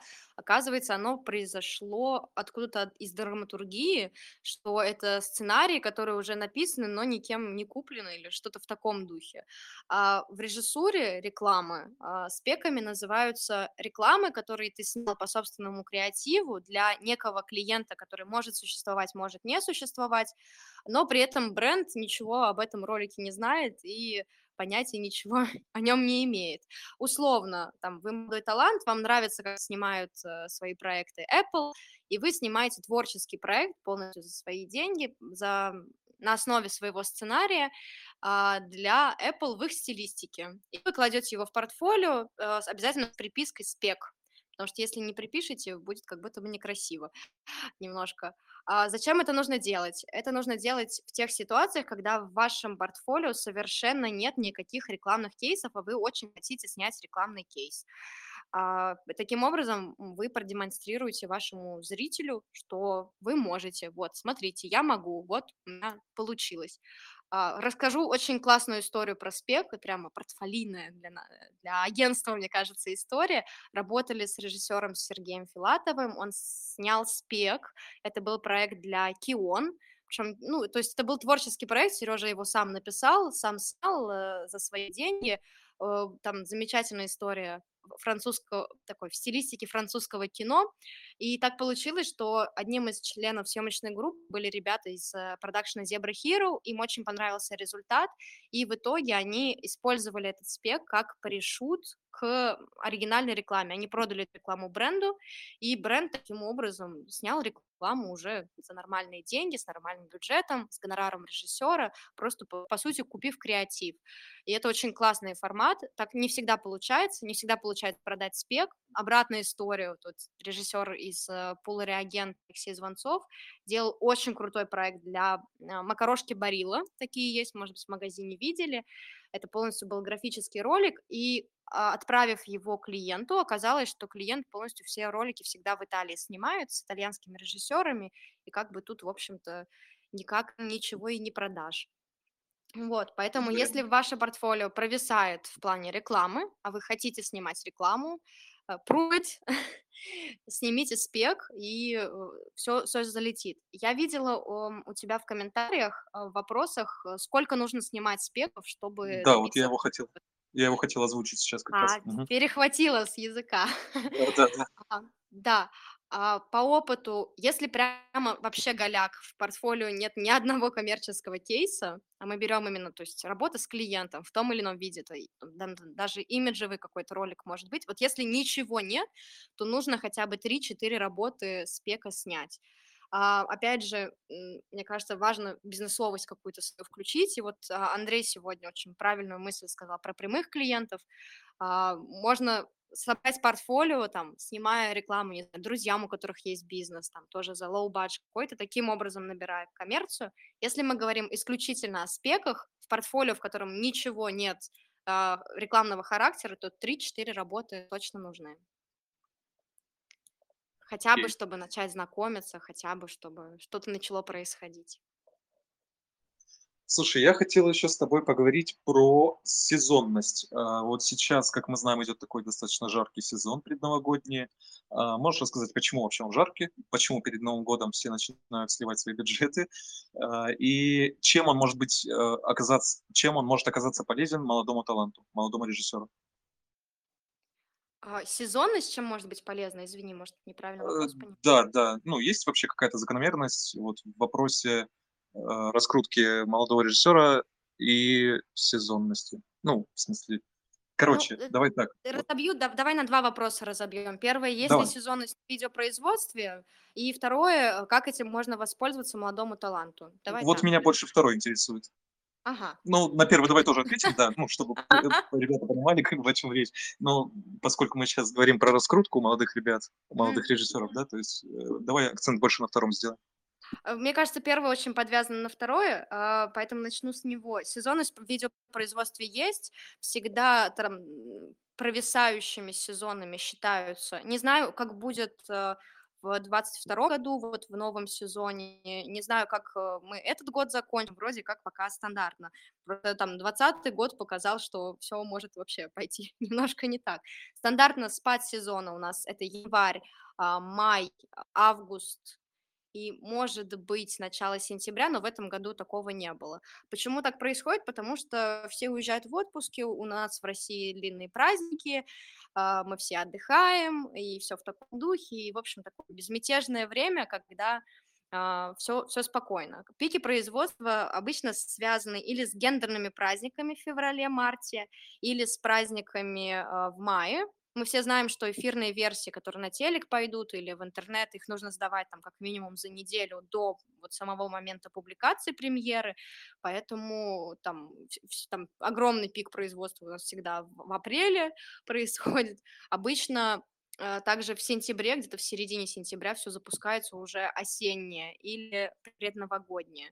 А, декабрь всегда самый жесткий сезон, горячий, если мы не берем а, годы, когда есть Олимпиада, потому что олимпийская реклама тоже снимается очень э, бодренько, а, потому что в январе у нас огромные праздники, у нас там целая неделя выходных дней, по сути, и все это время у нас зритель должен потреблять какой-то контент. Все сидят дома, едят оливье, смотрят ютубчик или телек, пересматривают классику кино, и между ними надо вставить какую-то рекламу и бренды думают о том, а что, что мы покажем, как мы запомнимся зрителю и так далее. В декабре такой самый пик сезона обычно происходит. Но вот в этом году нетрадиционный у нас сезон, и в мае все снимали, и в сентябре все снимали, и было так необычно. Но сейчас вот, судя по всему, декабрь пройдет точно так же. Как этим воспользоваться молодым талантом? Но опять же, вы должны учитывать, что поскольку есть сезонность, а, эта сезонность касается не только режиссера и спроса на режиссера, но еще и на технику, на операторов, на всех-всех. То есть я бы в пике сезон производства не планировала бы съемку некого творчества или спеков, или каких-то, не знаю, может быть, музыкальных клипов для своих друзей, просто потому что ну, будет сложнее обратиться в дружественные ренталы с просьбой скидок, я не знаю, или к операторам они все будут заняты, или к худпостам они тоже будут заняты на проектах и просто нужно это держать в голове, и, ну, не знаю, хотите снять сейчас в ближайшее время какой-то спек, планируйте на январь или начало февраля, не прогадаете, скорее всего, будет спокойненько. А, опять же, для писем в продакшены, для знакомства в продакшены сейчас, например, не самое удачное время, опять же, потому что все полыхают, дерсечи и скауты тоже полыхают, они ищут режиссеров TED, им просто некогда, и продюсерам некогда, и знакомиться некогда, и лучше это делать, когда спад такой сезона, то есть, например, хорошее время, чтобы приехать в Москву и познакомиться, мне кажется, это где-то середина февраля, середина марта, а, потому что люди, которые хотели поехать в отпуск, они уже вернулись, а продакшены потихонечку просыпаются, начинают делать какие-то проекты, и можно здесь как раз классно залететь. Если мы говорим о производстве не в России, то очень самое такое жирное время тоже не пропустите его. Я чувствую себя сейчас как какой-то астролог, знаешь, типа полнолуние. Вот, не пропустите полнолуние. А, не, не пропустите все гранты Евросоюза, которые возможны на производство каких-то творческих проектов, в том числе и кино, с зарубежными продакшенами, а, европейскими в первую очередь, они распределяются где-то период января-февраля. Вот это время тоже очень важно не пропустить, потому что потом весь год э, будет сложно найти финансирование, если мы говорим о зарубежных проектах. А, ну, наверное, ну, вот так. Про зарубежные, это, конечно, нам бы Москву сначала покорить, а уже потом о зарубеже думать. А, а, я хотел вот узнать, э, А ну, я, думаешь, например, оно надо вообще? Может, может не надо? ну, в принципе, да. Вот я просто на своем опыте заметил, да, даже том году у меня была такая движуха. Короче, что вот, например, приходит там проект продакшн, э, все режиссеры там топовые уже давно э, заняты, и потихоньку продакшн начинает спускаться как бы все ниже и ниже, и так может дойти до совсем молодых ребят. Ну, понятно, что там совсем молодых ребят на супер там какие-то крутые бюджетные проекты не возьмут, но тем не менее, э, ну, тут, я не знаю, может быть, поправишь ты меня или нет, э, вот э, это шанс, вот, э, вот эти пиковые, я имею в виду моменты, шанс э, молодым ребятам как раз-таки стрельнуть, поработать вот с какими-то там новыми продакшенами и так далее.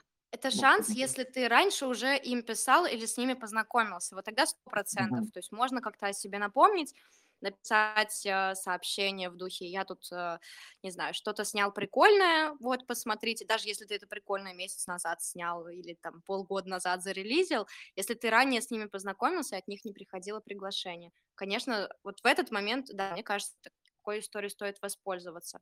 Касаемо знаешь, я бы, как сказать, я здесь, видишь, баба Яга, которая против, я со стороны продакшена здесь немножечко смотрю, и получается, что, как тебе объяснить, ситуация получается такая, что пик производства, получается, там сильные команды, сильные операторы, сильные худпосты, не знаю, сильные продюсеры в том числе, они, по сути, уже заняты на проектах, а брать молодого режиссера для продакшена– это риск. И получается, что продакшн со своей стороны не может подстраховать здесь какой-то сильной командой. И шанс, с одной стороны, шанс залететь действительно высокий, как у тебя, например, произошло, как я понимаю, а с другой стороны, шанс облажаться тоже ниже, потому что будут искать, не знаю, фриланс-продюсера, а все классные фриланс-продюсеры уже давно расхвачены там на три месяца вперед, да, и тут тоже такой нюанс, э, насколько ты сможешь там своей личностью, харизмой, видением, профессионализмом может быть, подтянуть э, за собой команду, может быть, таких же молодых и горящих и профессиональных, или просто ну, чуть-чуть слабее команду, например. Это большой вопрос. Ну, то есть тут все зависит как бы от уровня, ну, как бы, а, блин, как это правильно Ну, От сказать? На личности любого, режиссера, конечно, очень-очень многое ну, зависит, да. да, да. Окей, окей. Так, а, я предлагаю вернуться к теме агентов и агентств. А, Мы знаем, что когда, вот я не помню, года, наверное, полтора-два, может быть, назад пошла такая волна а, открытия агентств как на базе продакшенов, так и самостоятельных. И она, кстати, продолжается до сих пор, поэтому если кто-то хочет быть замеченным, то сейчас время самое.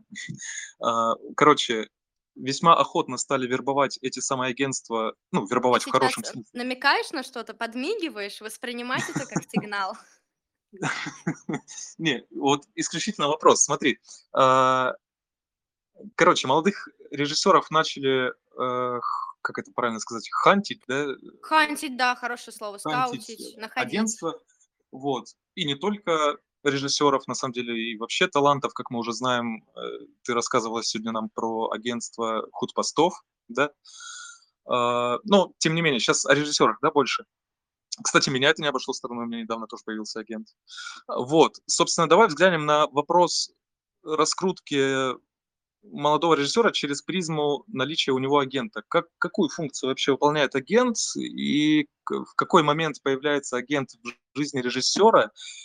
И что, собственно, меня больше всего интересует, какую роль агент играет именно вот в раскрутке э, режиссера? Ой, ну все, понеслась душа в рай. Сейчас, извините, будет монолог надолго. Прерывай меня, пожалуйста, чтобы наш зритель не уставал, слушатель, Ну, не уставал давай, от моего давай, голоса. давай в целом про вот а, что такое агент и агентство так вкратце, а вот Мгм. как, какую роль вот хотелось бы побольше узнать. Мгм. Ну, начну с того, что агентства в России появились где-то пять лет назад. А, Там первопроходцами были известны сейчас Катализм, э, Синдикат, Стереотактик, Blacklist Management. И потом постепенно-постепенно они начали появляться. Я думаю, что пик появления агентств нас еще ждет. Я думаю, что сейчас она только начинает разворачиваться. В последний год действительно очень много агентств, э, работающих по формату полуэксклюзив. Расскажу попозже, что это такое. А, Думаю, что это такая очень классная свежая волна, которая сейчас нас всех дружно накроет. Агентство талантов– это компании, которые занимаются а, продвижением, менеджментом и презентацией талантов э, в медиапространстве.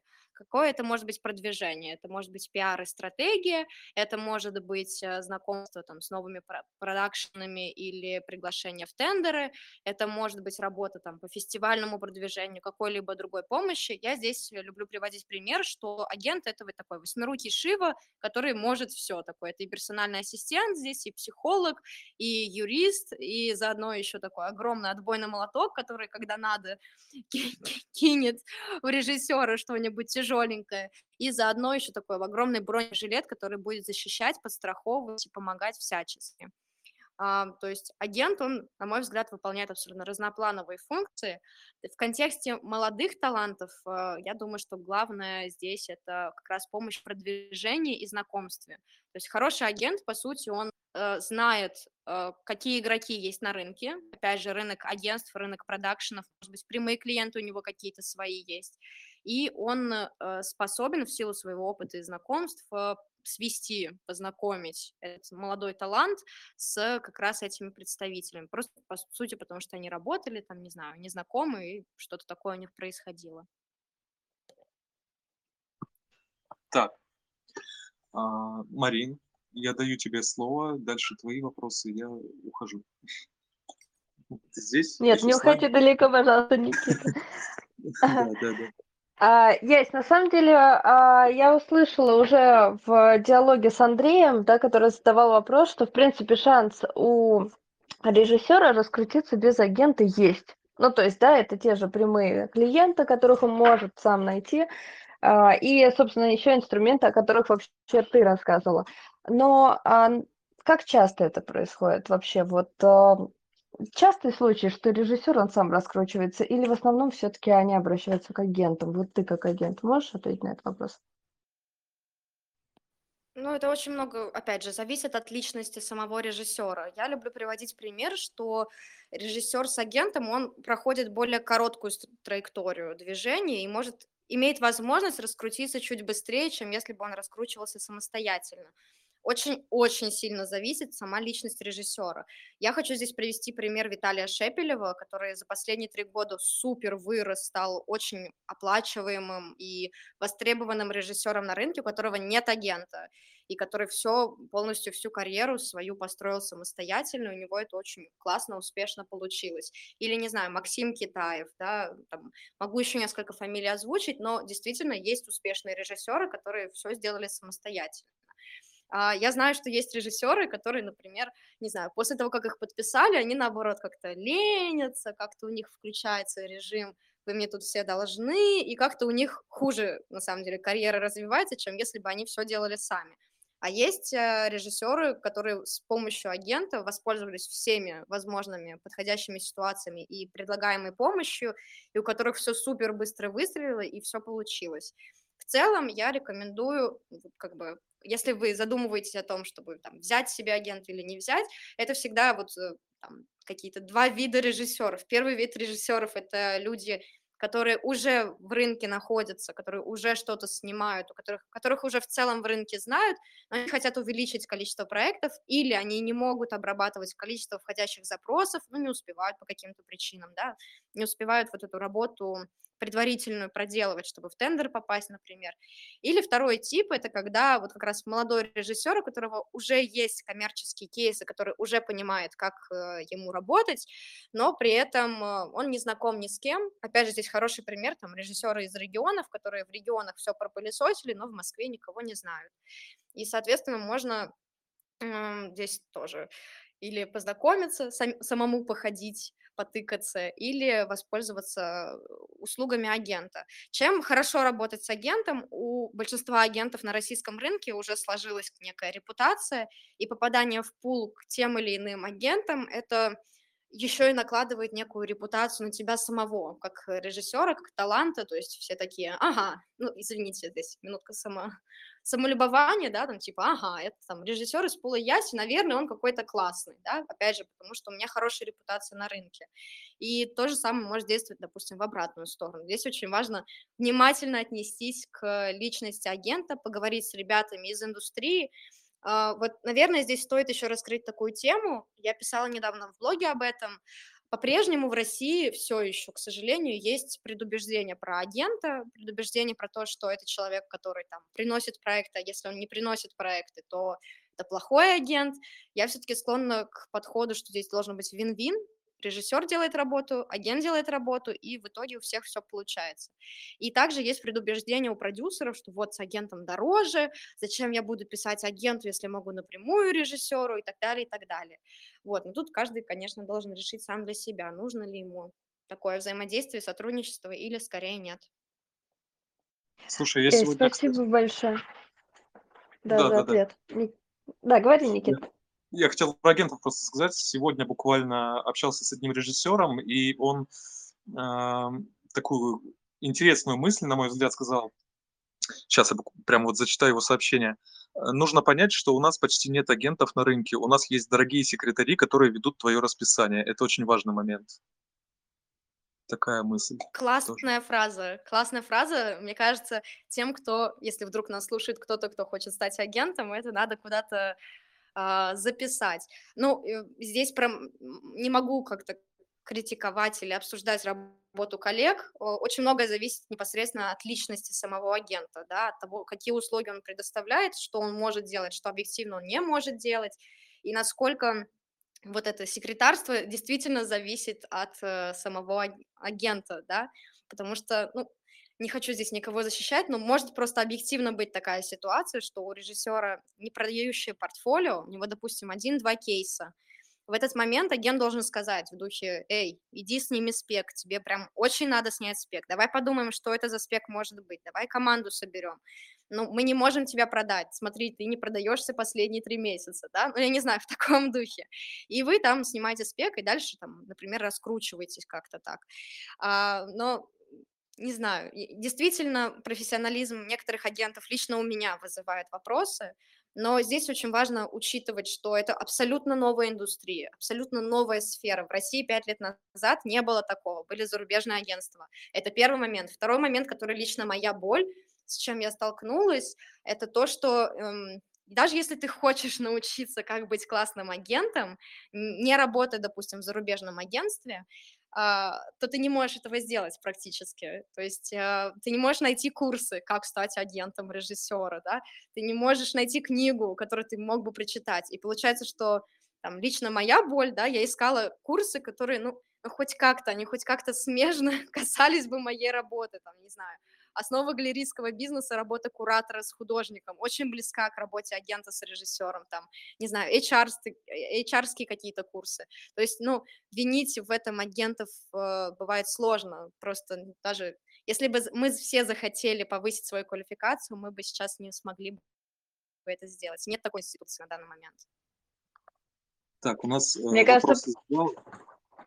Да, Мария. Мне кажется, после ответа Яси просто половина наших слушателей уйдут в агенты просто, раз это такая ниша прямо еще не развитая. Если вы хотите какую-то нишу которое очень слабо развито, а, но вы хотите зарабатывать деньги, и вы хотите уйти из режиссеров, открывайте агентство тритментов, гарантирую, оформители и гострайтеры. Вот, слушайте обязательно прошлый а, подкаст или стрим на канале у Никиты, а, там была замечательная Лена из Шортлист Бюро, очень много про это рассказывала, но действительно то, что сейчас вкатит, э, потому что хороших оформителей гострайтеров на рынке крайне мало, меньше, чем Слушай, агентов.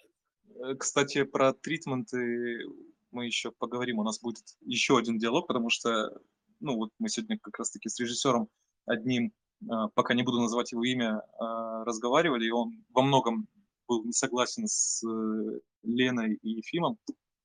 И, короче, я думаю, после Нового года у нас будет еще один, вторая часть э, разговор, диалога про тритменты. У нас тут вопрос из зала. Анастасия с ником, э, прости, если неправильно называю, Совиак Круковска. Я включил твой микрофон, э, пожалуйста. А, Привет, Настя, мы можем созвониться с тобой еще в другом месте, если ты хочешь Да поболтать. не, не, я это просто коротко, там, как это, может, кто-то тут хочет стать агентом, чтобы не, не расстраивать людей по поводу отсутствия курсов. Я в восемнадцатом году а, познакомилась с ребятами из United Talent Agency, и у них есть при агентстве прям, то есть они прям учат. То есть ты можешь ехать, тебе для этого надо ехать в Лос-Анджелес, и там, пожалуйста, ты проходишь там какую-то, типа, как, не знаю, ну, как интерн, типа, и только потом тебя берут в агенты. Но надо этому посвятить много времени и денег. Я здесь ремарочку вставлю. Все-таки нужно понимать, что там тебя будут обучать, как работает индустрия там, как это там у них все устроено. А в России все-таки немножечко другие реалии, к сожалению. Мы пока еще отстаем по уровню развития и индустрии, и сферы. И поэтому, конечно, наверное, какие-то классные штуки они посоветуют, но я говорила больше про российское а, образование, знаешь, какие-то российские образовательные программы. Вот такого вот у нас точно нет. Вот и придумали бизнес. Смотри, Яся, класс. Слушайте, у нас тут вопрос еще в комментах. А, Можете рассказать, как выстраиваются финансовые отношения между режиссером и агентом? Э, Да, могу. а, м, Ну, как они выстраиваются? Смотря что вы подразумеваете под этим вопросом. Но стандартная агентская комиссия в России, в нашем агентстве, не знаю, как в других, 10% от размера вознаграждения режиссера. Соответственно, там гонорар за одну смену, из них 10% гонорар за две смены и так далее. Да, если мы говорим о финансовых на уровне юридических, может быть, аспектов, да, то э, агентство заключает контракт с режиссером на какой-то срок от трех месяцев там, до трех лет. Э, вы вместе работаете, и э, комиссия может выплачиваться по договору, может выплачиваться просто, не знаю, какой-нибудь наличкой. Эм, Надеюсь, ответила на вопрос. Так. А, Яся, у меня меня- еще вопрос к тебе. А, Мы все-таки в условиях пандемии уже в последние два года. И, а, конечно, люди, они перешли на медиа, на онлайн еще больше, чем раньше. Вот как это затронуло вас как агентов? Вот мне очень интересно. То есть по- повысился ли спрос на режиссеров? Ну, как затронуло? Мы сидели полгода без проектов. Начну с этого. Я за это время написала гайды, прошла все обучающие курсы и посмотрела все сериалы, которые хотела посмотреть, но не могла.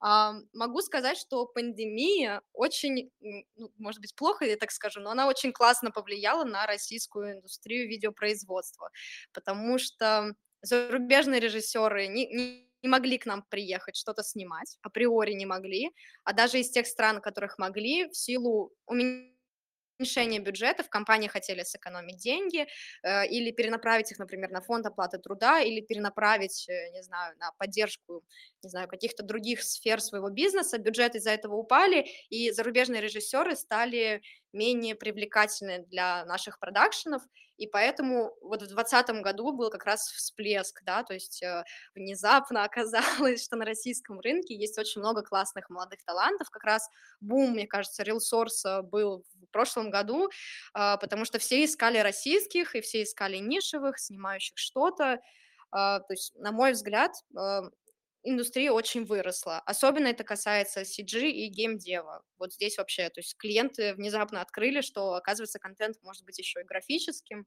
и пандемия этому очень поспособствовала.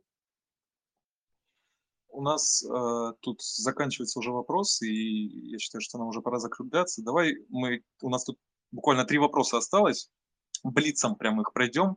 А, вот подытожим, во-первых, все, о чем мы сегодня раз, разговаривали, о чем мы сегодня говорили. А, вот прям по пунктам тезисно. Первое, второе, третье. Что нужно делать молодому режиссеру, чтобы заявить о себе? Я бы сформулировала какие-то, может быть, если три совета, да? Вот прям да, да, да. Три главные рекомендации. Может быть, я сегодня что-то не озвучила, но вот сейчас озвучу.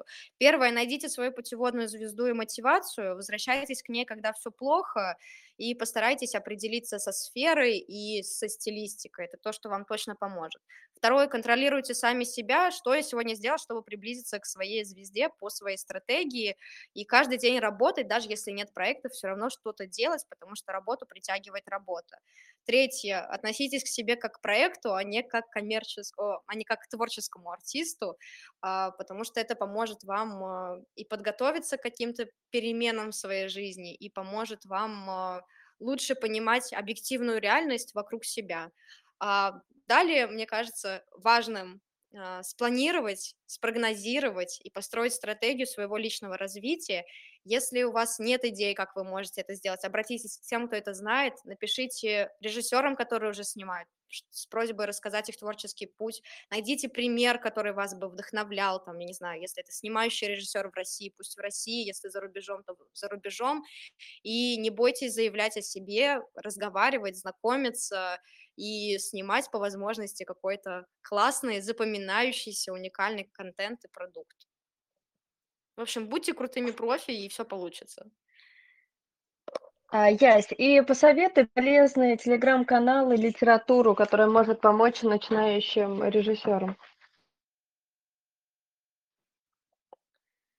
Ну, здесь такой сложный вопрос. Мне кажется, что основную, как, основную литературу рекомендуют киновузы, и они рекомендуют достаточно хорошие, классные штуки. Допустим, поэтика Аристотеля никому не помешает никогда в жизни.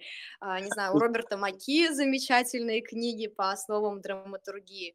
А, есть чудесные конспекты э, Тарковского, про режиссуру, да, э, на, на ваш вкус, на ваше усмотрение любые, а, может быть, биографии режиссеров или их воспоминания или учебники, здесь все в кассу. Если говорить именно про индустрию, я здесь рекомендую две книги, которые, ну, они очень разные, но мне кажется, они очень-очень полезные. Первое я думаю, что я Никите пришлю а, потом позже название. Называется «Как работать с креативными эгоистами». Она про рекламную индустрию в целом. Что такое творческий коллектив и как с ним взаимодействовать так, чтобы тебя никто не послал. А вторая книга называется «Уйти нельзя остаться» про выгорание в кинопрофессии.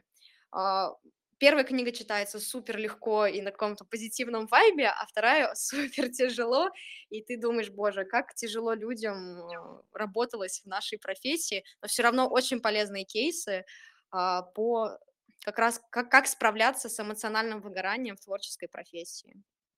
Слушай, я, кстати, читал «Уйти нельзя остаться», и что-то мне не очень зашло. Ну, может, ну, ладно, короче. Но она, она тяжелая, тяжело читать э, какие-то грустные, такие грузящие ну истории ну, да, людей. Да, да, а, согласен. именно из-за этого ее тяжело читать. Но это такие книги, которые, знаешь, тяжело, но, но надо, согласен. скрипя сердце. Слушай, я, Если я на самом деле... про каналы да. говорить, то да, да, я готова тоже поделиться ссылками, их очень много.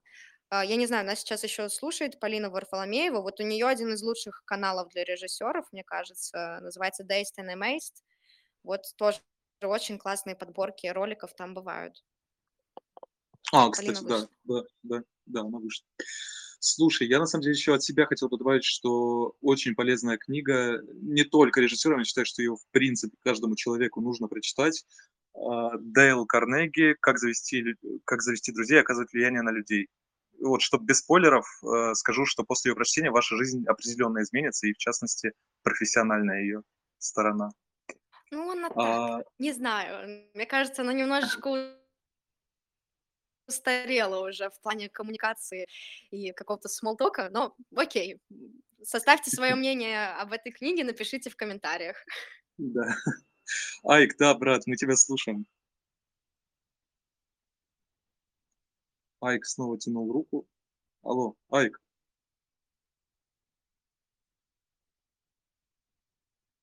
Ты передумал с нами говорить? Я тут. Вот, Да, я да, на да. самом деле хотел добавить одну книгу, которая мне очень помогла в свое время. Это Станиславский этика. Она очень простая, его за два часа можно прочитать. Но это очень крутая книга, которая помогает тебе в целом понимать, что такое творческая группа. Там про театральную, но видео, кино, она ничем не отличается.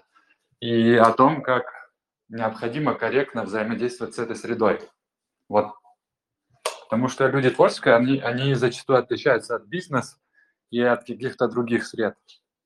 Вот, Станиславский это очень классно прочувствовал. Рекомендую.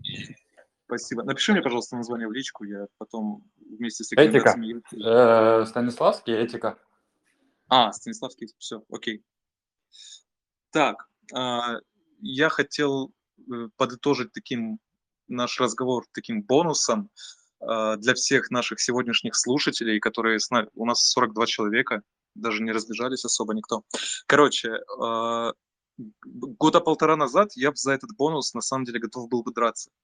У меня есть табличка со списком продакшенов, э, которую я просто потом и кровью собирал. На данный момент там 100, 105, по-моему, продакшенов, и она содержит ссылки на их сайты, другие контактные данные и так далее. Вот. э, Это именно те продакшены, с которыми точно стоит э, постараться хотя бы поработать. Я туда не добавлял всяких ребят, которые вчера работали там видеографами, а сегодня решили, э, что теперь они будут продакшеном и продолжают снимать какую-то дичь, да. Поэтому, ну, там единственное, она содержит кое-какие личные данные, я их уберу, и думаю, завтра этой табличкой вместе с рекомендациями книг от Яси и телеграм-каналов с вами поделюсь. А, так, Марин, тебе есть что добавить? У меня, в принципе, все. Я хочу сказать, что мне очень понравился подкаст, побольше бы таких. Спасибо большое, Ясь, что уделила нам эти полтора часа. Спасибо всем, кто нас сегодня слушал. Всем спасибо. а, Моя личка открыта, пишите.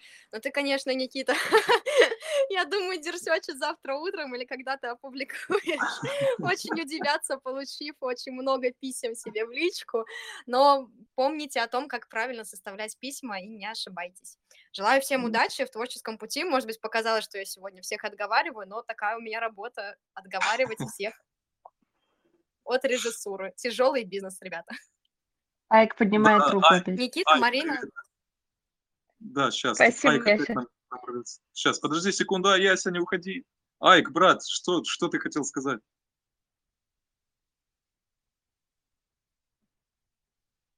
Ну, ты прям на таком трогательном моменте к нам ворвался и молчишь. Зачем ты так делаешь? Что? А, он говорит случайно. Все, все. Брат, зачем ты на Никита, меня так Марина, посмотрел? спасибо, что позвали. По-моему, ответили на все вопросы, которые были. Спасибо тебе большое, что уделил нам время. Спасибо, Всё, Яся, Пока-пока. большое. Пока-пока. Все, всем пока. Всем пока.